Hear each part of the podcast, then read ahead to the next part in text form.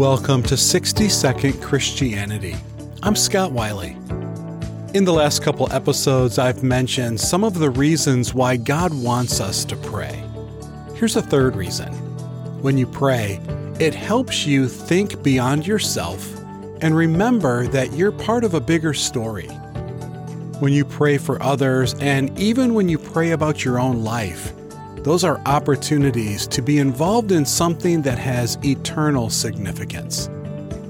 When Jesus was teaching his disciples how to pray, he told them to pray that God's will would be done on earth as it is in heaven. That's Matthew 6:10. When you pray in that way, you're acknowledging that God is sovereign over your life, and it helps you remember that ultimately, prayer is not about your own desires, but God's. Thanks for listening.